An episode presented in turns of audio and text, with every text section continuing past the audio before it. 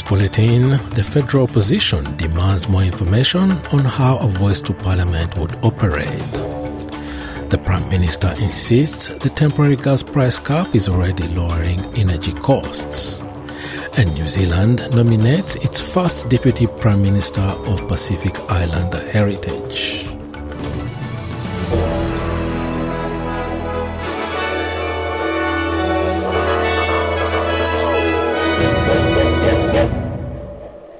The opposition are demanding further information on how a voice to parliament would operate.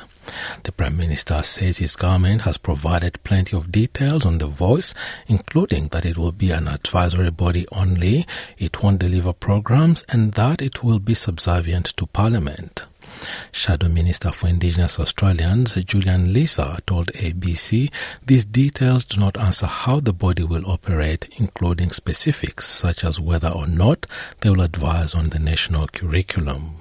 We have been asking consistently for the details about how this body will operate, and the government just doesn't seem to be providing that detail. People want to know what the body is going to do, who's going to be on it, how are they going to be selected, uh, what will its powers and functions be, and the government just doesn't seem to be wanting to explain that, and that's why uh, I made the speech that I made at the weekend to the Young Liberals, saying that uh, the government needs to answer the reasonable questions that reasonable people are, are asking about this body.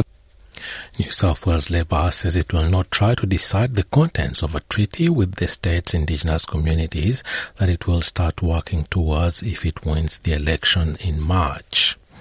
New South Wales Labor leader Chris Minns has promised to start the consultation process after the federal referendum on the voice to Parliament, regardless of that result. Mr. Minns says New South Wales remains an outlier on treaty discussions despite its high Indigenous population. New South Wales is one of the only states in the entire country that hasn't begun that process. It won't travel down a straight path, but those consultations, that, that conversation with First Nations people must begin. The First People's Assembly of Victoria has welcomed a decision by the Victorian government to scrap the Australia Day parade in the CBD.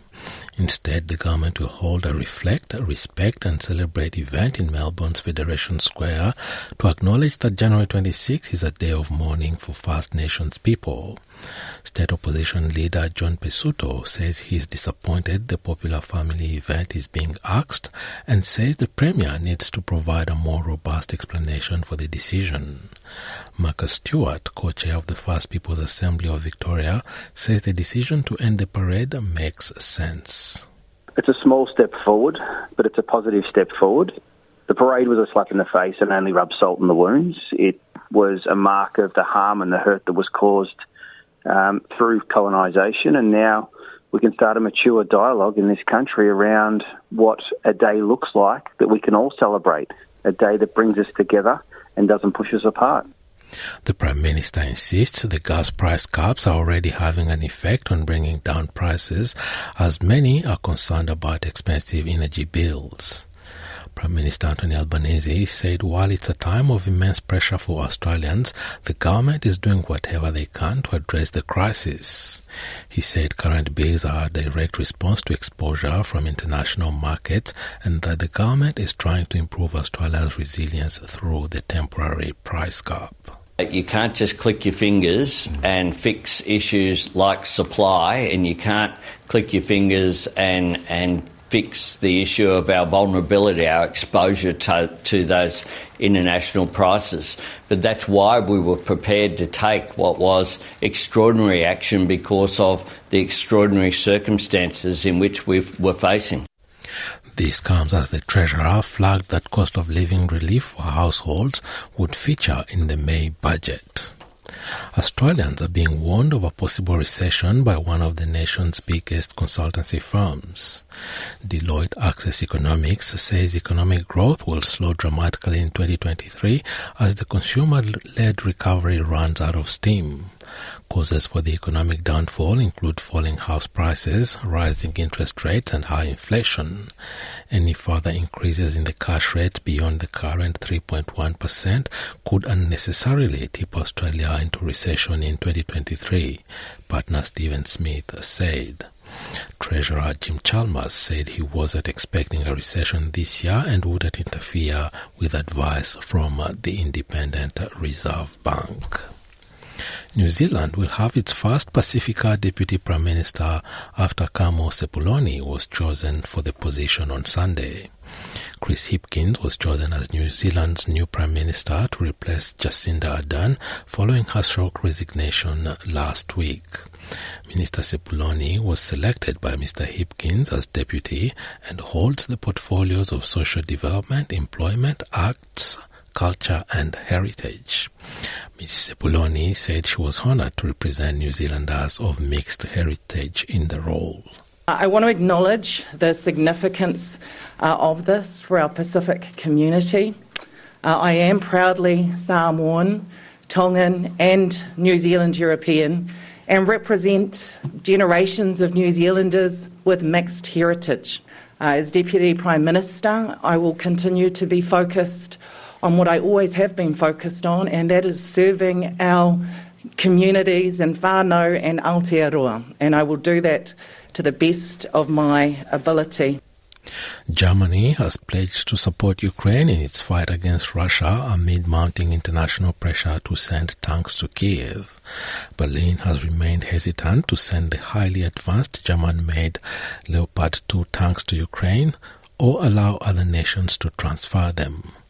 Germany has denied blocking the shipment of the battle tanks and said it would send them if there was consensus among allies, including the United States. Chancellor Olaf Scholz says Germany has always supported Ukraine's war effort with effective weapons. The way we have proceeded in the past, always discussing the concrete situation closely with all our friends and allies, is the way we will proceed in the future. We have to fear that this war will continue for a very long time, and that is why it is important for Ukraine to know that we will not slacken our support and will continue to act as long as necessary. But that is also why this principle, which has carried us so well through the last period, remains important for the future. We only act in close coordination with each other. Scholz was in Paris to attend ceremonies alongside his French counterpart Emmanuel Macron to mark the 60th anniversary of the Elysee Treaty. The efforts of Tiwi Islanders to help people at risk of suicide in their communities is being acknowledged this year. Walloronga clan elder Bernard Tipiloura is in contention for the National Senior Australian of the Year award. The 83 year old elder was part of a group of clan leaders that used traditional knowledge and culture to reduce what were some of the highest suicide rates in the world. The CEO of the Aboriginal Medical Services Alliance Northern Territory says the success of the program has also informed the Northern Territory government's suicide prevention strategy. You know, and Bernard has been instrumental to try and work families through those difficult times and to get the support of governments and other service providers to come and help build community capacity, build family capacity, and that's what it's all about. And if you or someone you know needs support, you can contact Lifeline on 13 11 14 or Beyond Blue on 1300 22 46 36. And to tennis, Novak Djokovic has become the latest star to call for reform of the Australian Open schedule to ensure fairness and player welfare. Five-time finalist Andy Murray is urging tournament director Craig Tiley to consider starting the night sessions earlier after crashing out of the Open on Saturday night when he was forced to play after his 4 a.m. finish on Friday. No player has ever won a singles match at the Open after winning a previous encounter that finished after 2 a.m. Murray needed five sets and almost six hours to get past Australian wildcard Thanasi Kokkinakis in the second round and says the scheduling needs changing. Murray said sleep is the number one priority for athlete recovery and that finishing matches at 4 in the morning is detrimental to players. Djokovic agreed, saying that while it was entertaining for the crowd, the early morning finishes were really grueling for players. And now having a look at the weather around the country this Monday afternoon. Broome, sunny 32 degrees. Perth, sunny as well, and the top of 32. Adelaide, cloudy 31. Melbourne, partly cloudy 27. Hobart, a shower or 2 24. Albury Wodonga, sunny 28.